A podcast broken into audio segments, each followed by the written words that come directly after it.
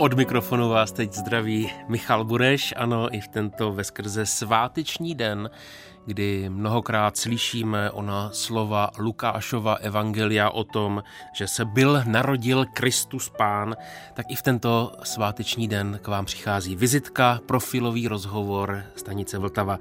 Dnes tedy je ve zcela vánočním hávu, Pachelblův kánon na místo znělky, skladba, kterou vybral náš dnešní sváteční host, jimž je divadelní, filmová i rozhlasová herečka Milena Štajmaslová, dobré dopoledne, vítejte u nás na Vltavě. Dobrý den, děkuji za pozvání.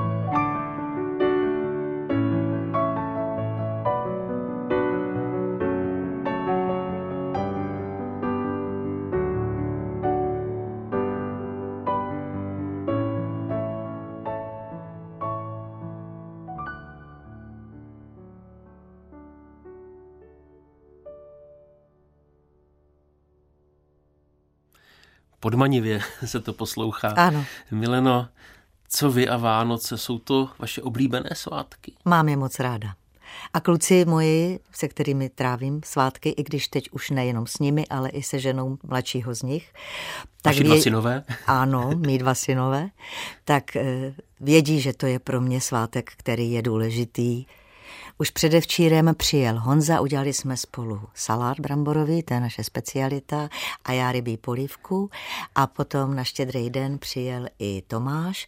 Sem tam si pustíme nějakou pohádku, pokud je něco, co nás všechny zaujme. A tak ten den tak jako hezky plyne, až doplyne k té večeři. A pak je ten stromeček a pak jsou ty dárky, protože já miluji překvapení. Ten řád těch Vánoc, ten se formoval už ve vašem dětství? Asi ano. Asi ano, rozhodně k tomu patří eh, smažené kuře, protože to dělávala maminka a já, když obaluju, tak vždycky na ní vzpomínám. Je to tak. Vy pocházíte z Prahy, staročník 1955. Ano. Kdo byli vaši rodiče? Moji rodiče, maminka se narodila jako Lada Vimrová v Čičovicích, dokonce v malých Čičovicích a byla to taková vyprávění, co maminka vždycky vyprávěla, taková ta správná venkovská holka, co lezla s klukama po stromech a hrála s nima volejbal a měla vždycky nějakýho psa podvraťáka a tak. A byla vlastně z chudé rodiny, protože babička ta pracovala jako podruhyně u Selky a děda, ten byl stavby vedoucí. No a tatínek, ten byl z královského věného města, což taky zdůrazňoval, že jako tam je lepší ten, ten, ten geografický původ mě lepší, z Vysokého míta a taky to byl takový chudý pytel. A byl to moc hezký kluk, táta. Já mám fotky, když byl mladý, tak babička vždycky říkala, byl na holky, byl strašně na holky. A on hrál na housle, měl dvě kapely, takže různě hráli prostě po tancovačkách tam v okolí. No a pak teda ale se poznali už v Praze, Jasně. A založili rodinu a tatínek odjel studovat na tři roky ekonomii do Moskvy a já jsem se narodila, zřejmě prostě jsem byla počata někdy, kdy tatínek přijel a měl čas a, a dostatek energie a to asi stačí, že jo, zhruba. Vy jste byla taky ta správná holka, co jste měla podvraťáka a toulala se po venku. No tak já jsem byla takové to dětství, které si už pamatuji, tak to bylo Podolí. A podvraťáka jsme měli, jmenoval se Brouček a co se týče toho hraní, tak tam to bylo úžasné, protože Podolí bylo tehdy rozestavěné a všude se válelo spousta materiálu, ten se nám hodil ten materiál. Takže ano, mé podolské dětství a puberta byla velmi, velmi zábavná. Gymnázium Jana Nerudy, to byla ano. ta středoškolská studia, a pak Pražská damu. Ano. Pánové Miloš Nedbal, Jan Přeučil nebo Leo Spáčil. Ano. To byli vaši pedagogové. Ano. Co vám předali? Každý něco jiného, protože každý byl úplně jiný.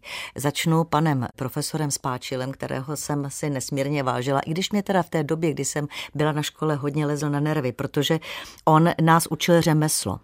On se nestaral moc o naše duše, ale učil nás herecké řemeslo, za což jsem mu posléze byla velmi vděčná.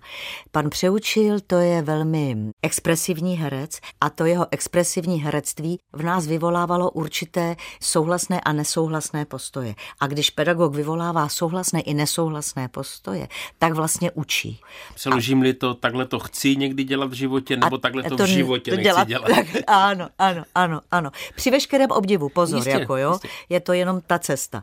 A pan profesor Nedbal, no tak to je legenda, to byla legenda veliká a tudíž jsme k němu přistupovali s velkou úctou, ale zase s takovou tou drzostí, že konec konců taky se to dá dělat jinak. Co si od něj nejvíc pamatuju, když jsme dělali Shakespearea, takže opravdu do mě ten Blankvers divadelní se vril a rozhodně rytmus, který on do nás jako natloukal, ve mně někde je velmi dobře uložený. A všichni tři měli rádi divadlo a měli rádi ne sebe v divadle, ale to, to divadlo jako takové. Co to znamená? Oni milovali divadlo pro tu práci, pro to, co divadlo nabízí těm lidem, pro které se dělá. Co divadlo nabízí lidem, pro které se dělá? Myšlení a příběhy a cit. Hmm. Mileno, ty komediánské geny přišly od někud nebo se ve vás vytvořili? Tatínek hrál prince Silomila. Ve Vysokém mítě tam byli ochotníci a maminka taky ochotničila, ale nevím, co hrála, to nám nikdy neprozradila. A to, že tatínek hrál prince Silomila, to víme z jedné fotky, protože byl v kostýmu a měl na sobě punčocháče a my se ségrou, protože jsme byli potvory mrňavé, tak jsme se smáli, protože měl vytlačená kolena, ale byl krásný princ. Tak vy jste to posunula dál, protože už za studií vás mohli diváci vidět v divadle na Zábradlí, v činoherním klubu i v Národním divadle. Poté přišlo angažmá po škole v divadle pod Palmovkou. Ano. Teď vás můžeme vidět na dvou pražských scénách. Divadelní spolek Kašpar a malá scéna Studia 2. Je to pořád to potkávání s divadlem tak krásné a tak eh, jedinečné, jak jste o něm před chvílí mluvila? Ano. Ne vždy se všechno člověku povede, ale to, že se těším na jeviště, to, že jsem šťastná, že tam sedí lidi a že jim můžu vyprávět nějaký příběh, to trvá. Český rozhlas Vltava, sváteční boží hodová vizitka v dopoledni tohoto krásného vánočního dne. Rozhlasová, filmová a taky divadelní herečka Milena Štajmaslová je naším hostem. Mileno, tahle ta hudba, Zuzana Navarová a Andělská zní o Vánocích u vás doma? Ano, taky o Vánocích, protože je cudná, je cudná v tom, o čem zpívá a čím jsem starší, tím víc vím, o čem zpívá. Protože každý můžeme počítat pusy, co už nedostane. je jedno herectví? Já jsem říkal filmová, divadelní a rozhlasová herečka, tak eh, jste třikrát v jednom nebo jste jedna ve třech?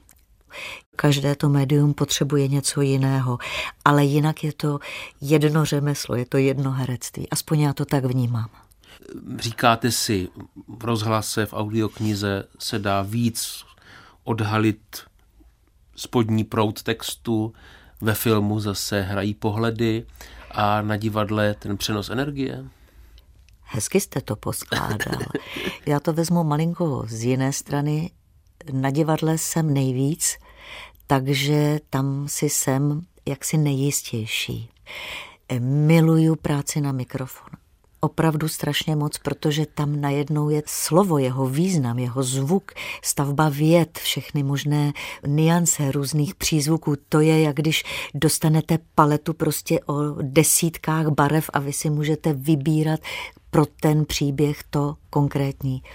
Co se týče filmového herectví, tam já nejsem tak často, abych si to užívala úplně svobodně, ale když můžu být před filmovou kamerou, tak mě to strašně baví, protože zase máte to minimalistické vnímání toho, že stačí si něco myslet a v těch očích to je. No to bez zesporu, za chvíli si to taky ukážeme v rozhlase, jak to v těch očích je. Protože ono je to vlastně v hlase a je to v očích potom. Ta vaše prvotina, to byl rok 1970, už zase skáču přes kaluže. Uh-huh. Pořád to vidím, tu vaši roli. Karel Kachyňa, režisér. Ano. A potom to byla celá plejáda pohádek, včetně Malé morské víly. Je to svět, kde se cítíte dobře, anebo to byly prostě jen herecké příležitosti, které přišly? Pohádky já pro život potřebuju.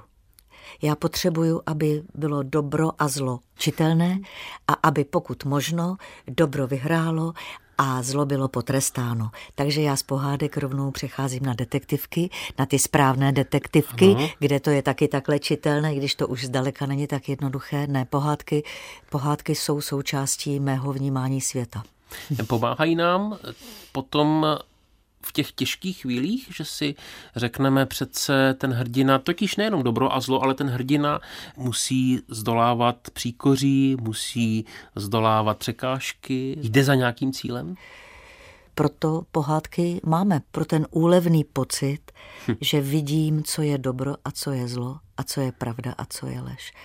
Tím nejnovějším filmem, ve kterém jsme vás mohli vidět, eh, byla letos v únoru Němá tajemství režiséra Tomáše Mašína. Já se ale vrátím o 30 let zpátky, ano. do roku 1994. Ano. Ludvík Ráža a Zdislava hmm. Zlenberka, film v Erbulvice. Tam je několik takových silných scén, kdy vy nemluvíte. Jaké to bylo tu roli uchopit a propracovat se až k takovému detailu? Když dostanete od osudu takovouhle nabídku, takovýhle materiál, a máte vedle sebe velké herce a máte eh, takhle ruku na vašich zádech, má výborný režisér, tak se máte o koho opřít a můžete procházet tím příběhem chvíli po chvíli, myšlenku od myšlenky a může to takhle ve výsledku dopadnout, že to tam prostě je. A já navíc jak miluji historii a jak si nesmírně vážím Zdislavy z Lemberka. Vždycky lituju, že neuměla číst a psát, protože kdyby ona uměla číst a psát, tak by ta zpráva z toho 13. století byla zcela mimořádná o tom, co ona žila a jakých příběhů se zúčastnila slavná česká šlechtična, no. zakladatelka klášterů a špitálů, to všechno v tom filmu. A máma čtyř dětí. A máma čtyř dětí, no to je nakonec jedna z těch scén, které bychom si mohli pustit. Děkuji za vzpomínku. Josef Kemr, Martin Růžek, Boris Resner, Hanna Maciuchová, Radoslav Brzobohatý, to jsou ti herci, o kterých jsme mluvili, Jaroslav Brabec. A Evženka Rážová, výtvarnice kostýmu. A Evženie Rážová, výtvarnice kostýmu.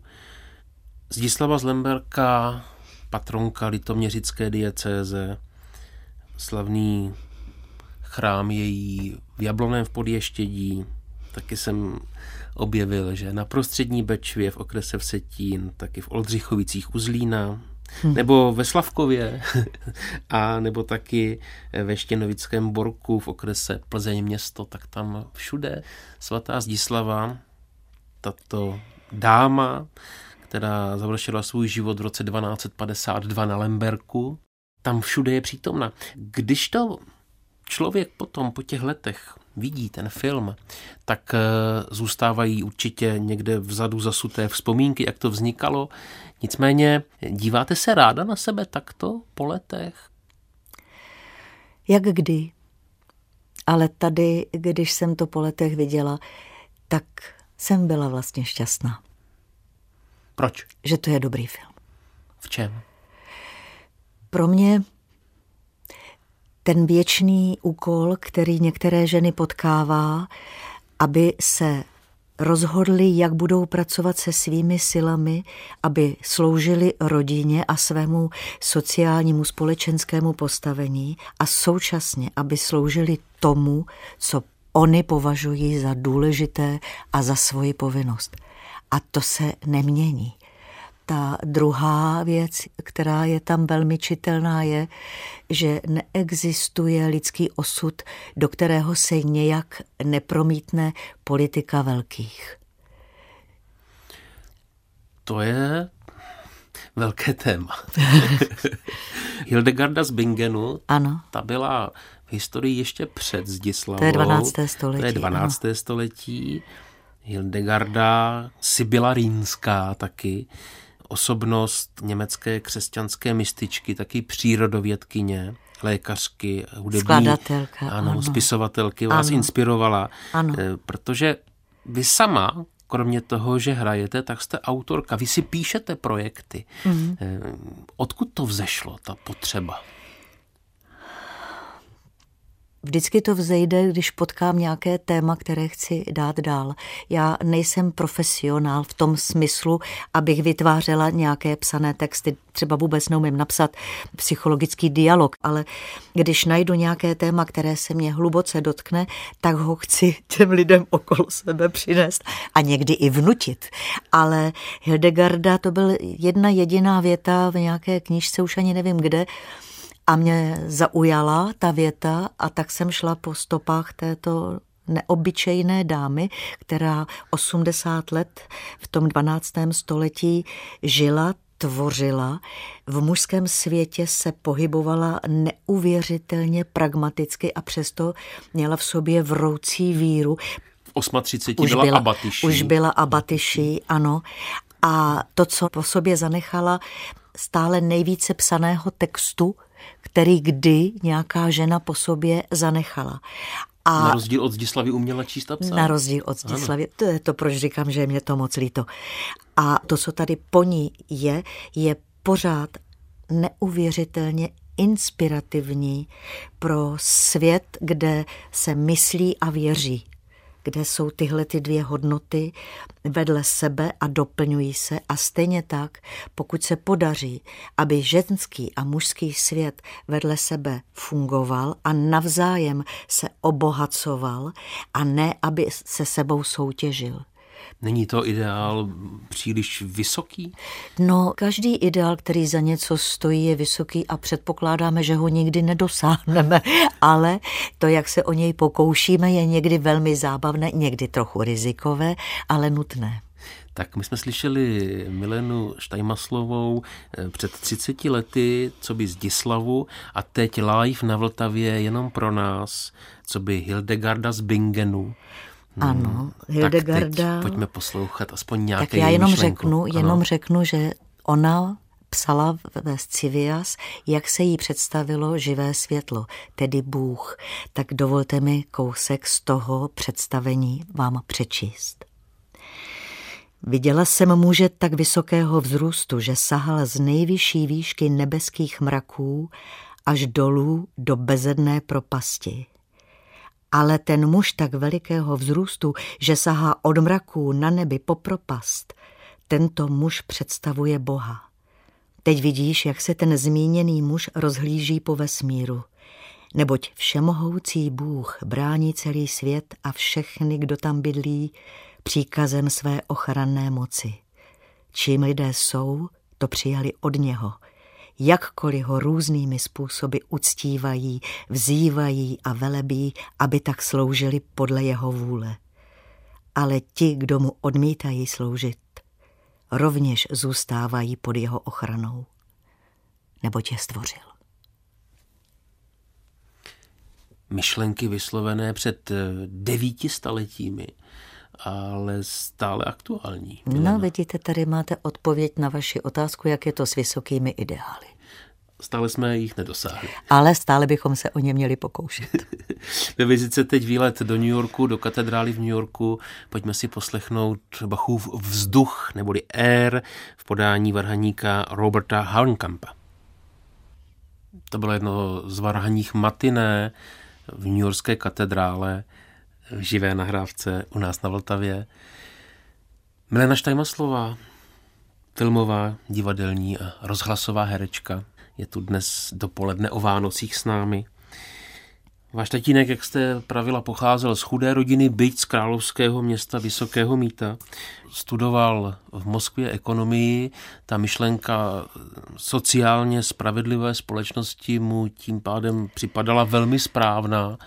V té době těch eh, stalinských procesů on studoval, byl pryč, takže dokážu si představit, že měl pocit, že buduje správnou věc.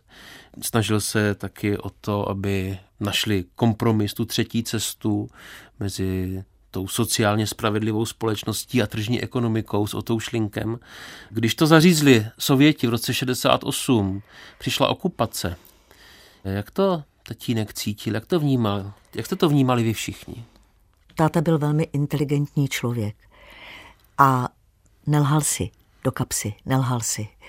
Myslím si, že pro něj muselo být opravdu velmi tristní zjištění, že velkou část svého života obětoval úplně špatnému pohledu na svět. A to, co potom jako se snažil jako ekonom a jako náměstek generálního kontrolora pro české země, úřad kontroly a statistiky, co se snažil vybudovat, bylo, aby žádný orgán této zemi nebyl bez kontroly. To se také ukázalo, že z pozice komunistické strany byla velká chyba. A táta za to zaplatil. Ale já jako dítě jsem nevnímala, Protože vám bylo 13. Protože mě bylo 13, že by ho to zlomilo. Mm-hmm.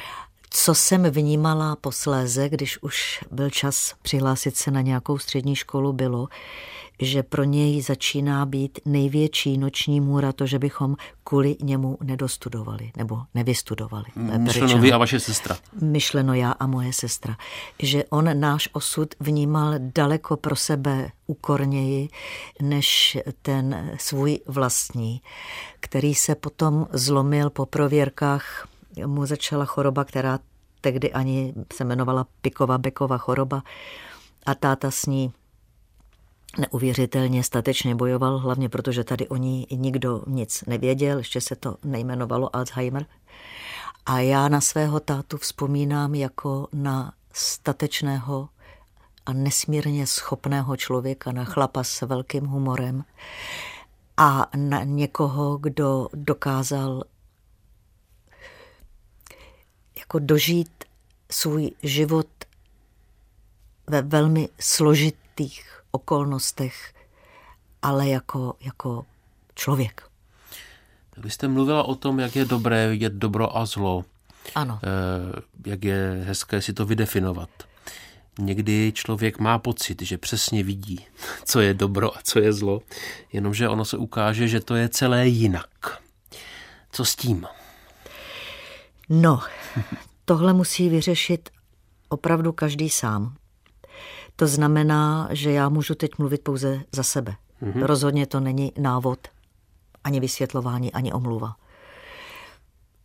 Já jsem si, a to teďko pozor, říkám víc vědomně, než jsem to vědomně tehdy dělala. Já jsem si vnitřně definovala hranici, za kterou nepůjdu, ale taky, co neudělám, protože chci hrát divadlo.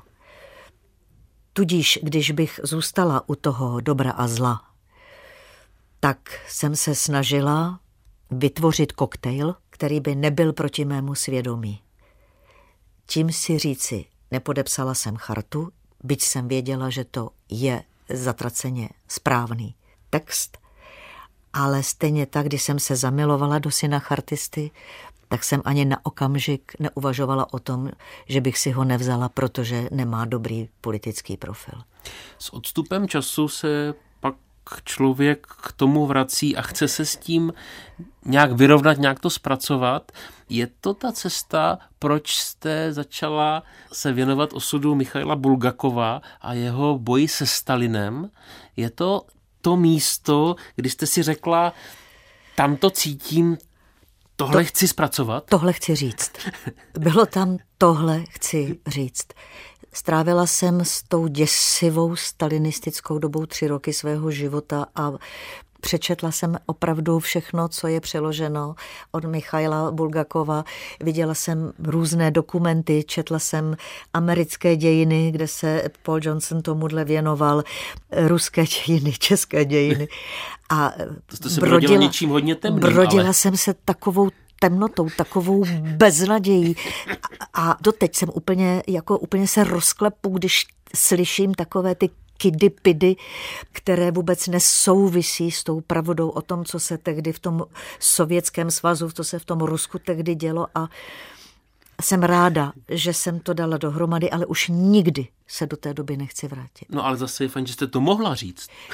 Je, to je pozitivní, ano, to já, to já vím, já se vám jenom snažím popsat, co jsem cítila ty tři roky. Samozřejmě, že to vycházelo z toho, že to co můžu publikum, říct. jaká byla reakce? Velmi jsem si vážila, když na to přišli rusové dlouhodobě mm-hmm. bydlící u nás, kteří jako sem odešli za svobodnějším světem a říkali ano, takhle to, takhle to je, takhle to bylo, takhle to je.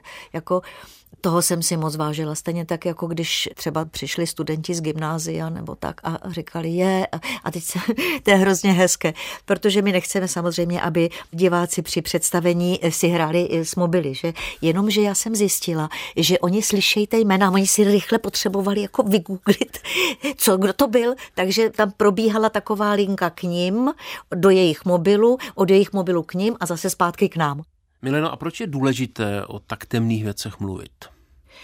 Jenom v tom, že to je vyslovené, že to je popsané a že to je na příběhu opravdového člověka, který nebyl statečný, to nebyl žádný hrdina. On jenom nemohl lhát. On v okamžiku, kdy si sednul k papíru, nemohl lhát. Já vám tadyhle úplně malinký kousíček. Ďábel říká Michailovi, proč myslíš, že nejsi v říši světla? A Michal odpovídá, ty to víš, protože jsem si neodpustil. Chápal jsem zlo komunismu a přece jsem zůstal jeho součástí. Zlo má své dobré stránky, ale ty ho neomlouvají, pouze mu umožňují existovat. A teď jedna píseň, o které Milena Štajmaslová řekla, ta musí, prosím vás, zaznít. Hanna Hegerová, Můj dík. Michale, díky vám. Říká Milena Štajmaslová ve vizitce vánoční boží hodové v tomto krásném svátečním dopolední u nás na Vltavě. Mileno, nejenom reflexe minulosti, ale taky životní přítomnosti, mm-hmm. řekl bych.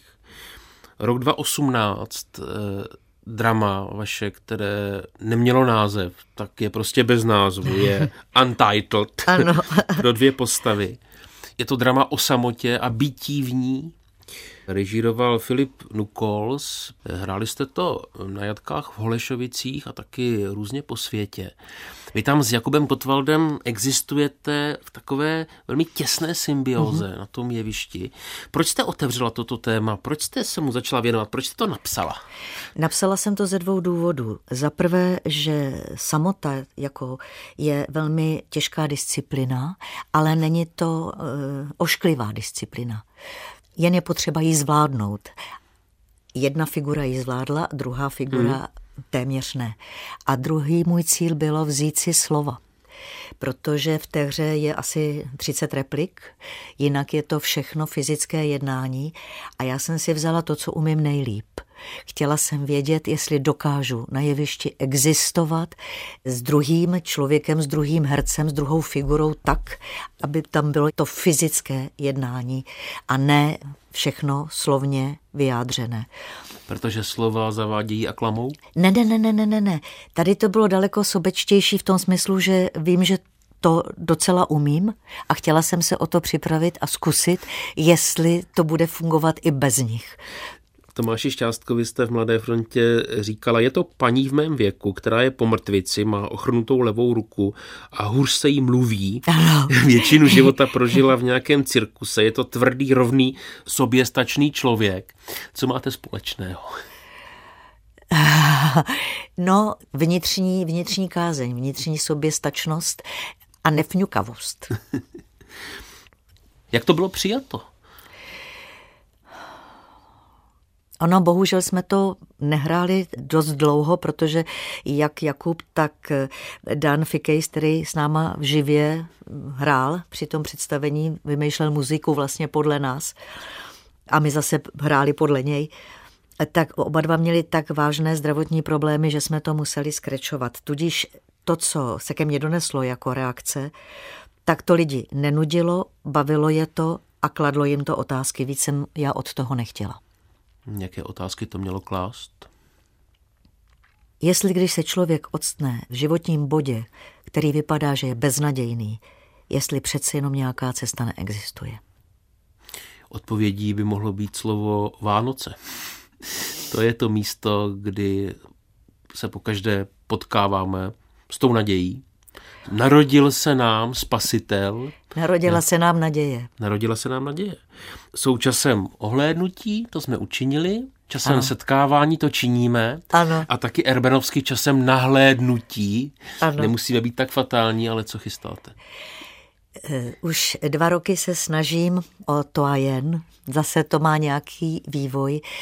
Doufám a dělám proto všechno, aby koncem dubna vzniklo představení o to a jen všechny barvy samoty, které bude režírovat Tereza Carpiano, bude tam se mnou herečka a artistka Klárka Hajdinová a základ je text Mileny Štráfeldové.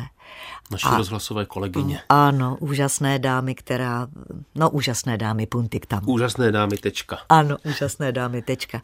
A budeme to hrát v divadle Kolovrat.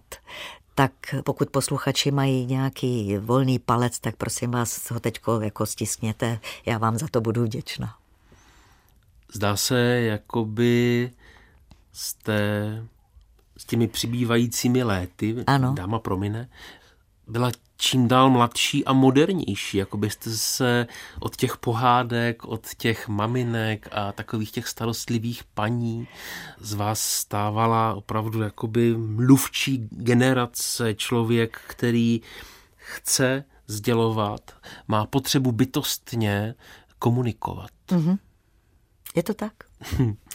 Díky mistrovi zvuku Janu Braunerovi, produkční Ivaně Hálkové, dramaturgyni Haně Slívové, Loučí se Michal Bureš. Přeji vám krásný, radostný, zdravý vánoční čas. A to i při poslechu Českého rozhlasu Vltava. A dávám úplně na závěr samozřejmě slovo vám, Mileno. Ano. S taky poděkováním za to, že jste přišla, protože Václav Renč, to je další z vašich oblíbených autorů, a jeho básnická skladba Popelka Nazarecká ta prostě nemůže v tomto našem svátečním setkání chybět. Takže nejdřív Václav Renč, potom cesta do zasněžených jesenických kopců, kde si k malé zvoničce a v ní jeden slavný komenského kancionál, bezmála čtyři století starý, ale opět pravdu stále hlásající.